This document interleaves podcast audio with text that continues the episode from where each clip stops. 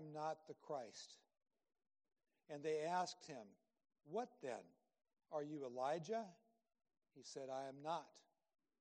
Are you the prophet? And he answered, No. So they said to him, Who are you? We need to give an answer to those who sent us. What do you say about yourself? He said, I am the voice of one crying out in the wilderness, Make straight the way of the Lord, as the prophet Isaiah said. Now they had been sent from the Pharisees. They asked him, Then why are you baptizing, if you are neither the Christ, nor Elijah, nor the prophet? John answered them, I baptize with water, but among you stands one you do not know, even he who comes after me, the strap of whose sandal I am not worthy to untie. These things took place in Bethany across the Jordan, where John was baptizing.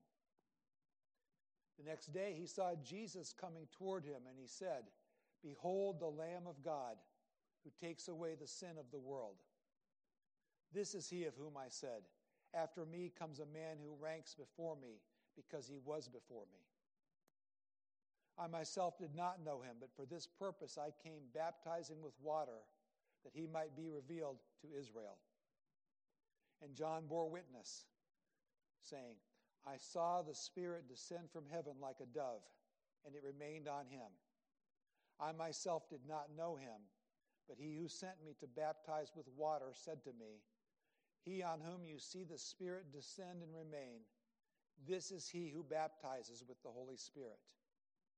And I have seen and have borne witness that this is the Son of God.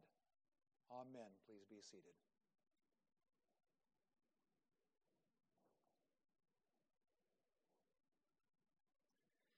I've got one job this morning when I have that honor of coming up here to preach.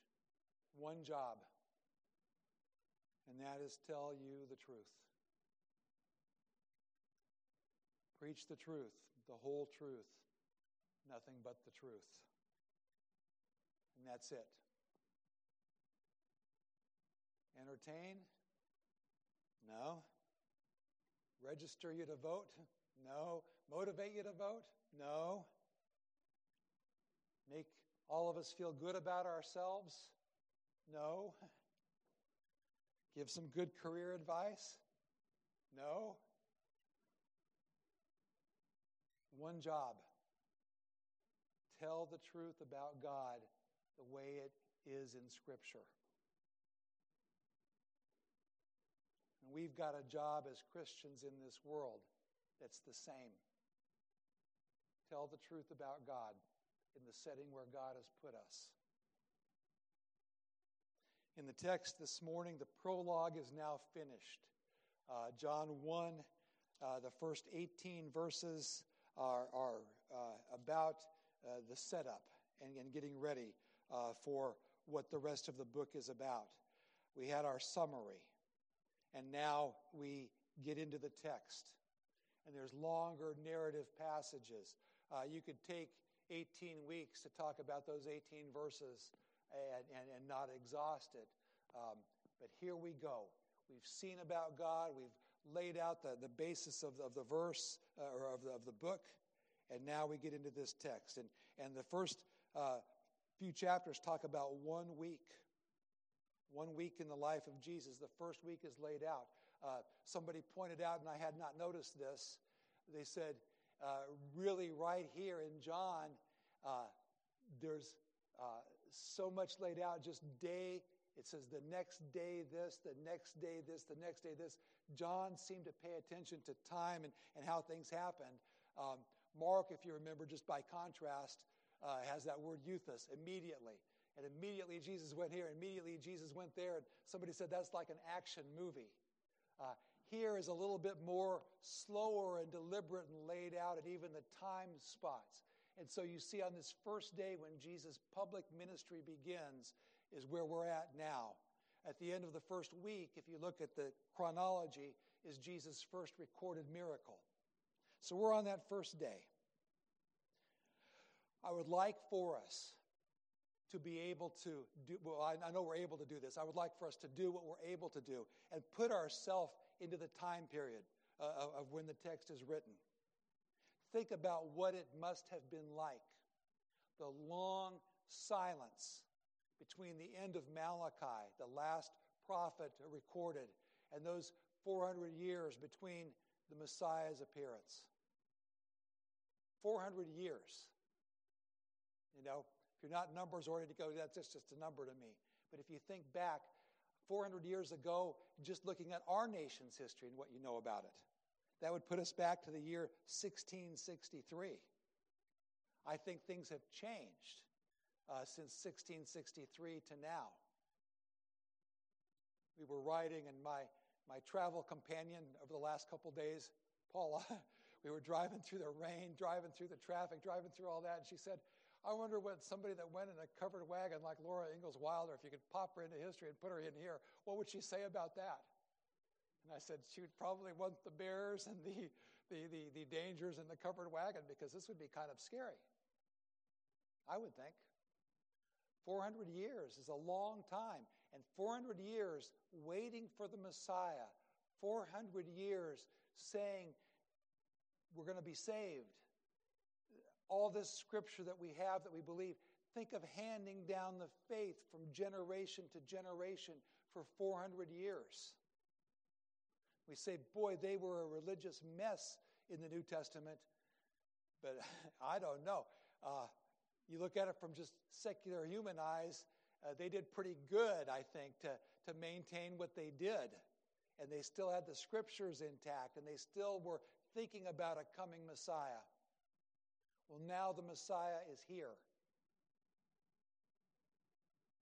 And along, first of all, comes John the Baptist to stir the pot, to shake things up a little bit, to get them thinking about their sins. He said he came to prepare. So we want to look at John this morning, three points, uh, with the question Who are you? Who do you think you are? How do you describe yourself? Um, what I tried to do and hope to do is, is as John's being asked that question, I want us to think about us being asked that question as not the same as John the Baptist, but as people with the same commission as John the Baptist. Who are you? Who are you in your witness? Who are you as one who uh, is a forerunner of sorts to people who don't know the Lord at all? So, three questions Who was John and who are you? Answered in point one by who you are not. Second one, who is John and who are you? Answered by what your job is as a believer. And finally, the most important question who is Jesus Christ? That John described and that we describe to a world that needs him so desperately. So, first of all, they came and they said, Who are you? Who are you? Verse 19. They came, Jews sent priests and Levites from Jerusalem to ask him, says later they're from the Pharisees, Who are you? And they came. He was, something was happening. People were going out to him to be baptized. Uh, you see in the other accounts, there were Roman soldiers out there. There were uh, uh, just a wide spectrum of people. They were all coming out there. And he was baptizing them. And when something starts to stir, people either are threatened by it or they want to capitalize on it. Uh, people don't change. You get a, you know, uh, now we talk about influencers. That, that's part of our language in this digital age. And so uh, an influencer happens, maybe we can get him to promote our party or our politics or our, our, our thoughts and, and pay him or her a little bit, and we can capitalize because there's a buzz and a stir, and people are trying to create buzzes and stirs around. Uh, uh, so many people, believe it or not, they dream of, of shooting that one little video that goes what? It's our language, goes viral. John the Baptist was going viral for that culture. And they had to get out there and say, What's going on here? Because we've got our power base here, we've got our structure here somebody's outside the lines, we got to know what's going on. Who are you? Who are you? He was outside their system. They hadn't approved him. Maybe they needed to demonetize him. Maybe they needed to cancel him. Maybe they needed to chase him away. They needed to do something because the system was all one way and he was outside of the system. Who are you? There might have been some there, uh, even among that group, who were genuinely interested, but others weren't. It says, Ooh, they were from Jerusalem. They were from the big center of culture. They were, were where it flowed down. They weren't Rome, but boy, they were their big fish in their little pond, and, and we need to swallow this fish up. Who are you? And I said it here, the application as we think about our own selves and our own uh, beliefs, our own true identity as Christians. There's a world narrative that everybody follows. And if you're a Christian, you're not following that. You've been plucked out of that. Jesus said there's a broad gate that leads to destruction, there's a narrow path that leads to heaven. Few there be that find it. You're not just another little subculture in this world, although you are a subculture in this world as Christians, but you are God's people. And people will be checking up on you to make sure you're not too weird, that you're kind of means Just not, don't be too weird. Don't be too out of it. Who are you? Who are you? Make sure you follow a little bit, kind of, the orthodoxy of the world. And there are two religions there's Christianity, and then there's not. And then there's various denominations within Christianity that we see, and true Christians do things different on, on some of the uh, lesser issues. Uh, we, we look at Scripture, but true Christians have one common identity, and that is they are people who've been saved uh, and who've repented of their sin and have been saved by, by putting their faith in Jesus Christ. And then there's all these denominations in the world, and they're all part of the same church. And it's not God's church. John, first of all, answered rather than saying who I am. I would say, well, you know, my dad was Zechariah, my mom was Elizabeth, uh, maybe you heard the story about how I was uh, conceived, how I, my mom couldn't have kids, and God, and I would tell my back history. Uh, John uh, didn't. John just said, Listen, when they said, Who are you? He said, I'm not the Christ. Let's get this straight from the start, verse 20. I'm not the Christ. Not claiming to be the Christ. I'm not the Messiah that's been foretold.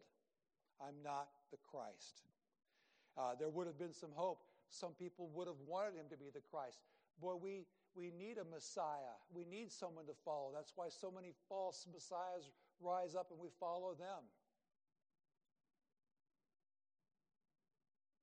Certainly, he was doing some things that were godly and there was some God power. There was something going on, things that were unheard of with people coming and, and, and repenting and being baptized uh, out there as a sign that they were sinners and needed cleansing.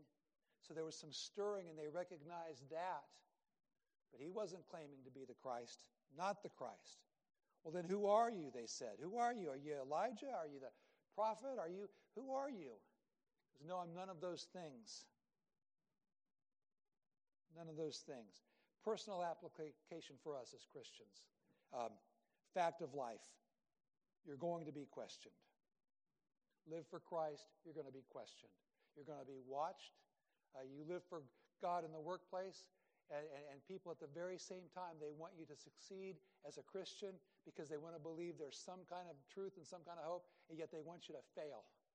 So they can, they can say, uh, see, they're just like everybody else. They're no better and so uh, there's this mixture in people that I've found when I was out there working, and they, they, wanted, they wanted you to, to make it but not make it as a Christian. I know people that left uh, bad magazines out there for the Christian to uh, see while they were walking to their, do their job at their desk or in their warehouse. And they would stand around the corner and watch that Christian man in his temptation. And they wanted him to fail, and yet they wanted and were happy when he succeeded. it's crazy, but it's true. Seen it with my own eyes. You're going to be questioned. People are aware. Not many people live for God these days. And when somebody sticks their neck out and says, I'm a Christian, I'm going to live for God, that's a curiosity. And our cynicism is such. Uh, the, the scripts of, of, the, of the TV shows and movies that are made have flipped in the last however many years, and, and the Christian is always the hypocrite and the evil one and the immoral one. But they're watching. Why would they make such a big attention to what the Christians do if they weren't curious and watching? And they say, like they say to John the Baptist, Who are you?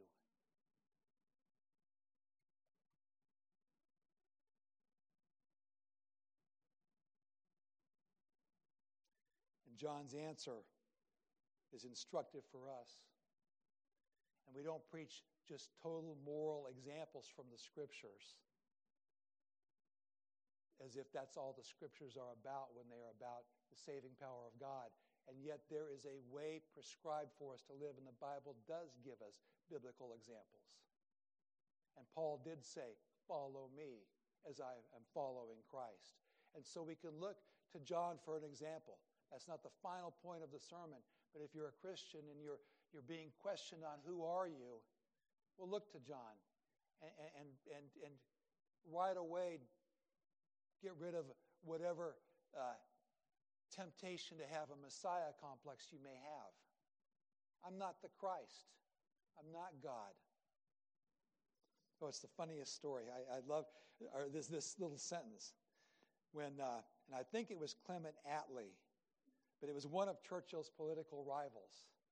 And they're all sitting there in some room somewhere, and he's in council with his cohorts. And the man walks by, and he says, There, but for the grace of God, goes God.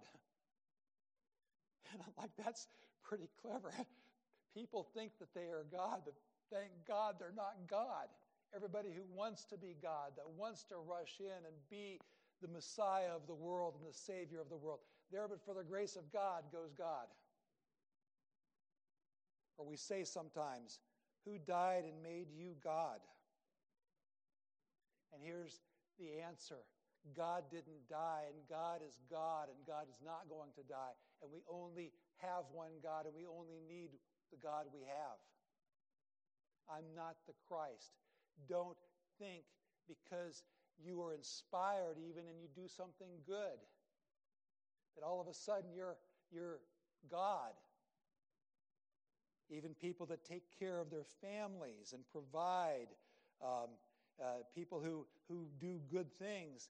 It's not you who's doing it, it's God using you, whoever you are, to provide. So the starting answer to who are you as a Christian, even as God is using you to make your mark in the world, is I am not the Christ. I'm not God. And I would say this even as a church,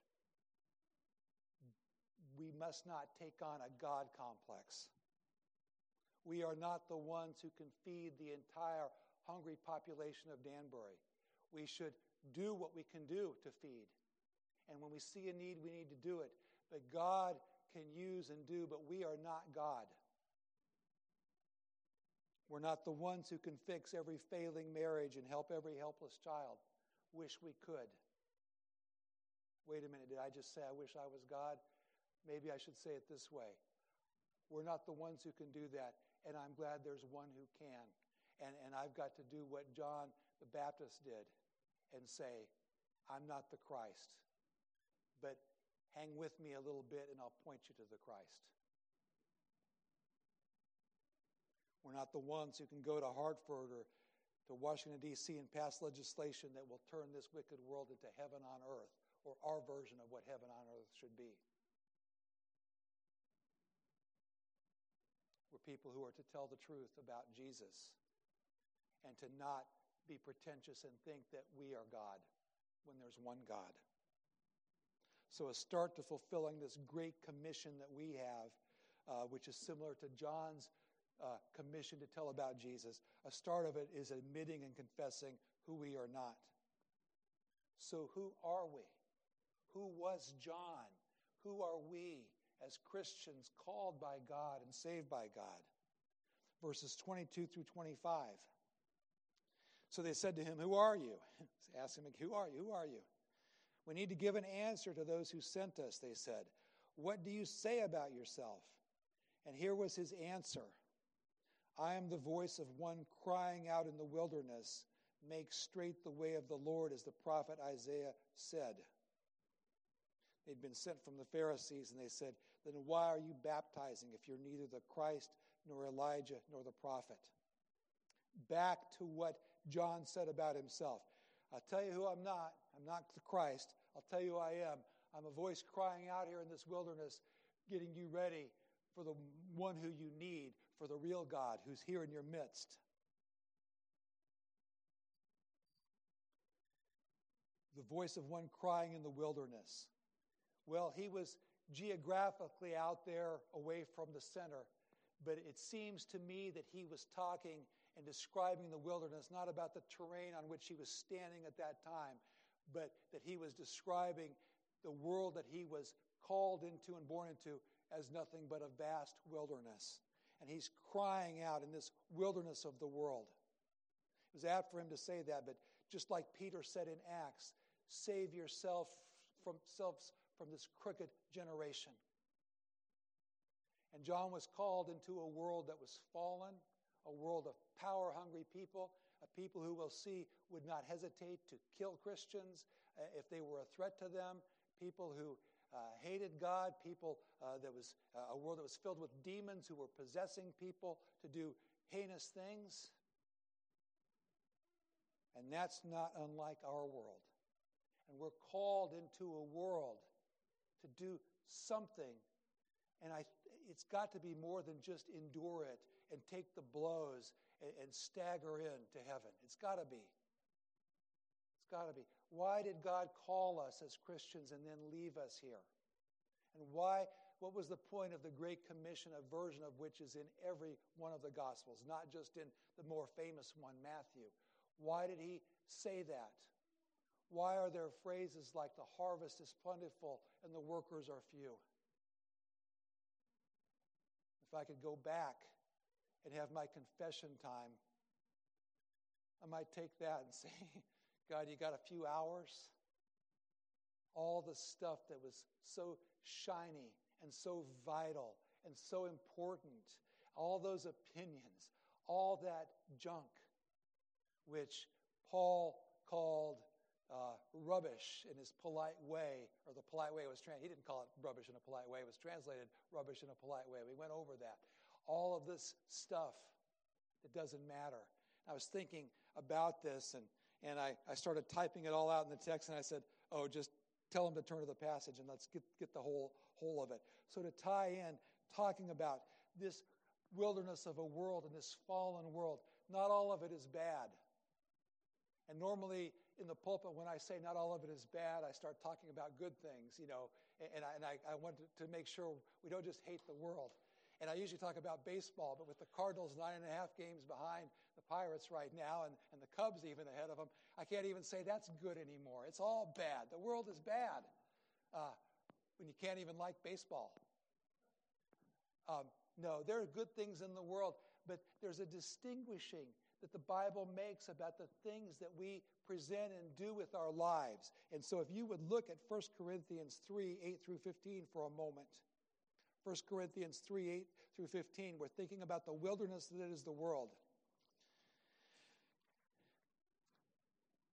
The mission of the church, the John the Baptist calling that we all have, and what happens. So 1 Corinthians 3 8 through 15.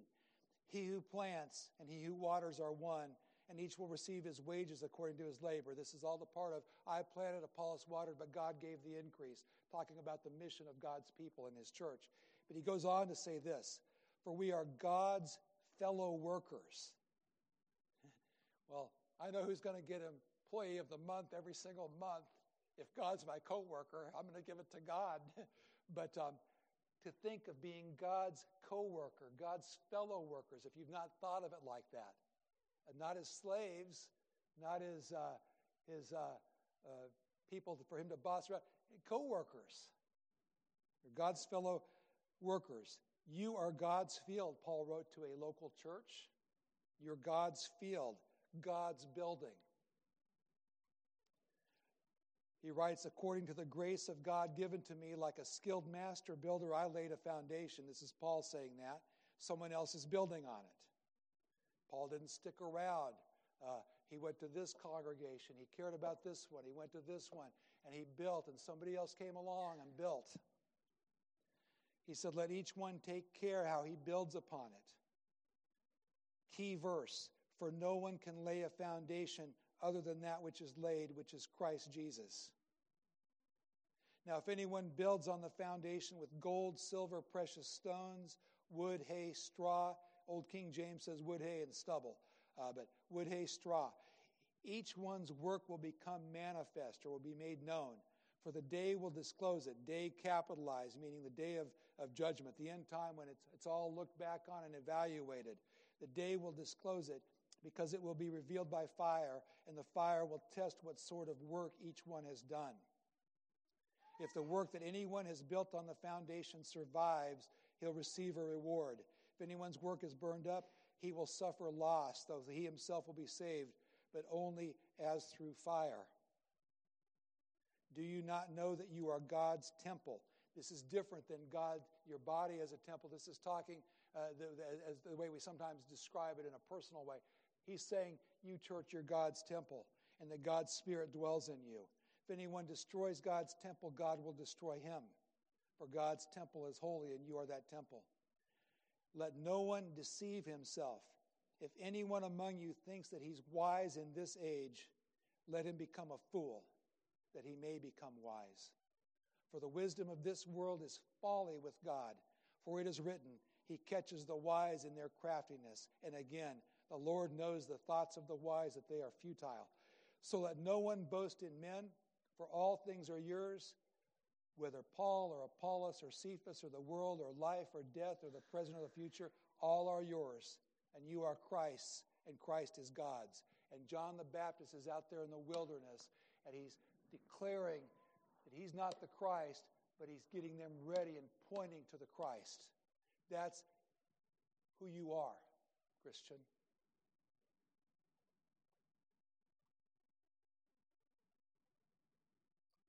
If you're a Christian, you're a man or a woman with a significant role to play in pointing people to God. If you're a Christian, you're a man or woman with a significant role to play. You've got a special, sacred, holy calling that you did not have before, that you have now. My old guy that hired me way back at Frito Lay, and he was taking me around and training me at, at first, and, and he became then a real big wig. But at the time, he said to me, he says, Dave, if you're ever in a position and you're in a position to hire, he said, here's a first question, or our first thing to listen for. He said, people come up all the time, they say, You got any work? He said, Don't hire the people that say, You got any work? Somebody comes up and says, Do you have a job? Yeah, that's the person. They want a job, they want something significant. Um, as a Christian, well, you got any work? You get out there and you do God's work. You get out. No, you've got a job. You've got a unique calling. You're a unique person and you were saved and transformed, but you've got a place. You were born uh, into a circumstance. Uh, you've, you've got a, a, a, sex, you've got a, a social standing, You've got a personality. You've got what God made you, and you are exactly who God made you. And boy, we don't like that because we don't like God. We want to change all that stuff and think we'll be happy. Not happy. Not going to happen. But you are who you are because God wanted you to be who you are. And when He called and saved you, He doesn't just have work for you, He's got a job for you. And it's good work. It's the kind of work when you get done with it, you go to bed tired, but it's a happy tired. The greatest being, the one and only that we talked about last week, the incomparable, the unique one says, I have a job for you. Rise and follow me. I'll make you worthy, and I'll make you fishers of men. So, establishing and having established who John was not, and who John is, and who you are not, and who you are, it's time for the most important question. And that is, who then is Jesus Christ? And that's verses uh, 26 through 34. Let's just start with 26. Um, he said this John answered them, I'm baptizing with water, but among you stands one you do not know, even he who comes after me, the strap of whose sandal I am not worthy to untie. These things took place in Bethany across the Jordan where John was baptizing. One who you don't even see is in the midst of you. One who the world does not even see is in the midst of them. Through God's Holy Spirit, Jesus is present.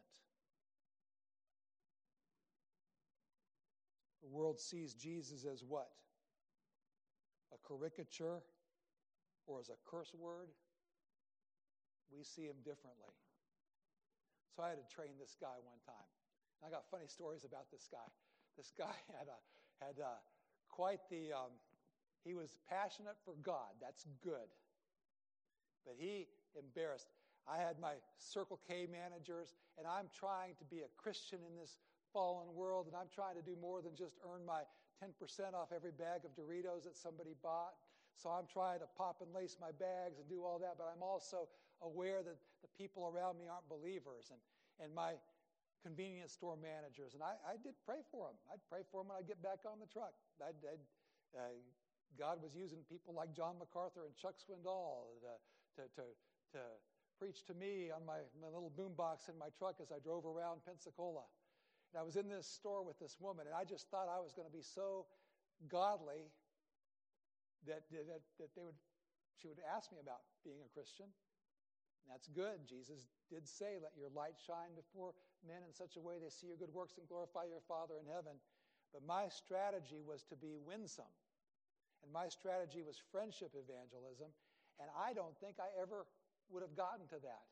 I would have been winsome all the way till Judgment Day, and then when I'm in with the, the sheep and I see them over there uh, heading into hell with the goats, I might give a winsome smile and say, hey, sorry it didn't work. But I wasn't strategizing to actually tell about Jesus. Well, this guy was the opposite. And I tell you, he was a nut. So this woman's over there, she's checking my order in, and some falls, some kid knocks something over, and under her breath, she says Jesus Christ's name but, not, but, but in, a, in an imprecatory way, as a curse word, as a common curse word. And this guy said, Jesus? Jesus is here? Where's Jesus? Did you say my Jesus is here? Where's my Jesus? And I'm like, oh man, uh, how am I going to cover this one with her? Um, uh, well, I've thought about that. I've interpreted that. I got read as a beat. I was worried about other things he was going to say, and he did say other things. And yet you, you think about that and you go, okay, maybe his way was wrong. But part of me looks back and says, I wish I could take some of his boldness for Christ and some of his saying Christ is a real person in some way, somehow there's, there's a way to talk about Jesus, and he at least had the boldness. And I was a nice guy, and I think maybe I was trying to convert them to me and not to Jesus. If you think about it, uh, what are we to do? How do we evangelize? Are we supposed to? Yes. The world says, no, don't proselytize me, don't tell me. Well, sorry.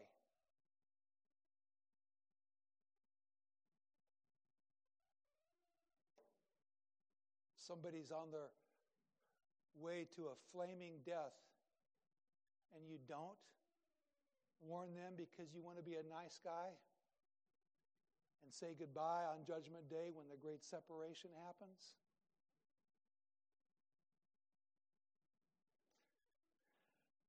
Think about who are you, who are you not, but who is Jesus, and how are you uh, consciously saying, I'm going to obey and tell about him. John said, I'll tell you something about this Jesus. He's great, he's the most worthy. Compared to me, I'm not even worthy to untie his shoes. And yet, when you stop and think about it, John counted him worthy enough to be the messenger and the forerunner. Jesus counted John worthy enough to be the message and the forerunner. And you might say about yourself, I'm not even worthy. Well, you're right. You're not worthy, I'm not worthy to carry such a great message uh, of, of hope and forgiveness and God and be God's voice. And yet, uh, in our own strength, we say that, but, but God says, you know what? You are worthy because I'm making you uh, a vessel that can do that. So maybe um, don't use as an excuse that I'm not worthy to carry this great message. What did he say about Jesus? Verse 29. The next day, he saw Jesus coming toward him and said, Behold the Lamb of God who takes away the sin of the world. Not behold the Lamb of God, who's a really, really good example for you. If we all just tried to be a little bit more like Jesus and put a little bracelet on that said WWJD and, and we could get people to, to, to do that, we can all do that. Uh, somebody said WWJD, what it really stands for is Willy Wonka just died. And I thought about that when uh, the guy who played Willy Wonka in the movie, Gene Wilder, died. Somebody else said, no, it means we want Jack Daniels. And you can come up with some funny WWJDs. Um, listen, we're not here to say live a moral life. Uh, if you live your life by WWJD, all you're going to do, if you're honest, is be frustrated. And if you're a liar, you're going to think, I'm pretty Christ like, aren't I? The message about Jesus that John told that we tell is Behold the Lamb of God that takes away the sin of the world. There's Jesus and there's everybody else. And Jesus uh, is the one and the only one who can take away the sin of the world. John was out there baptizing. His baptism was different than our sacrament of baptism. His baptism was a baptism like the Essene uh, people did. Uh, people would go through a time they'd say, I just know I, I need to turn over a new leaf. I need to go on a diet. I need to go on a diet from sin. I need to, I need to repent. I need to do something. And he was showing that. But he couldn't save, and baptism couldn't save. But he said, Behold the Lamb of God. And then he goes into this long, um, good explanation. Uh, you want to find the Trinity in the scripture right here about the Spirit and the voice. And it's even clearer in other passages, but you see uh, the one who sent me saying, the one who the dove descends on, and the Spirit descends on, that's the Son of God. And you get all Trinitarian right there. And that's good. Just one more of many places. We talked about this in our kids' Sunday school a couple weeks ago about where we see the Trinity in the Bible. Um, and that's our message. And finally, he ends up with this And I have seen and have borne witness that this is the Son of God. And that's what we say. I've seen, I've borne witness that this is the Son of God. And God does the saving, God does the working. Uh, we're, we're, all, we're all biblicists here, meaning uh, biblicist is code word for Calvinist. We're, we all know who elects and who saves, but we also know this that we get to be part because God wants us to be of what He's doing in the world and drawing people to Himself. Final application. One, establish in your own mind who you're not. Don't flatter yourself. Don't usurp God's role. You can't do it anyway, so don't even try. Uh, just realize He's God, you're not God. Don't try and be God in your family. Uh, uh, you can be God like, you can be Christ like, you can love your wife as Christ loved the church, but you can't be Christ. You can't die for her sins because you got a mountain of your own sins that, that, that somebody else had to die for. So don't. So establish in your mind who you're not. Establish in your own mind who you are as a Christian. Saved, we used to sing, saved, saved to tell others of the Christ of Galilee. Saved, saved to tell others of the one who sets men free. Be a vessel that God uses. Now, in the world, you, you, hear people say, You're just a tool. You're just a tool. Don't be a tool. Don't be, you're just somebody's tool. And, and tool in the world's usage, when someone calls someone else a tool, they're calling them stupid and incapable of thinking with their own mind. Like a typical tool, such as a hammer, they have a purpose, but someone uses them for that purpose. The same fact can be applied to mindless people. So, tool is an insult. But here's a fact, and you better get your ears open.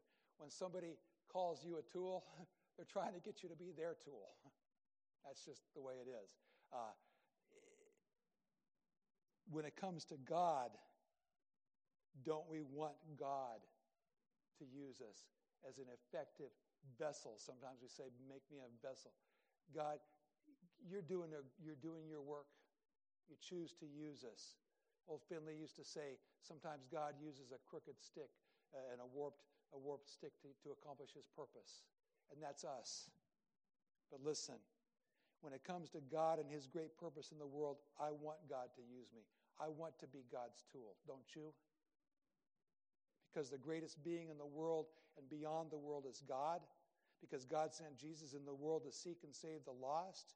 Because you're one of the people sought by Jesus and saved by Jesus. And now he says, Join me in my work. Let me use you, your circumstances, who you are, who I had you even born to be, your personality, all of that. Be with me. Let me, let me use you to share the gospel. And that's a good thing. And I'm not going to say God's just using me, wow, wow, wow.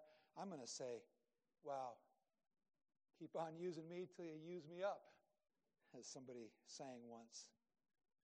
And finally, I say this establish in your own mind who Jesus is and what Jesus did. And you can't just do that in your own mind. You, you use in your mind, you, you settle on the facts, but you got to find the facts outside of yourself. And you go to God's Word and you say, person and work of Christ. If that's what it's all about, that's what it's about. So, who are you? Ah, you're unique, you're fearfully and wonderfully made. You've got a background, a circumstance, and all that, but who are you? Well, you're not God, and you are in all of your wonderful uniqueness and your situation. You are someone who God has saved. You are someone who's repented of your sins.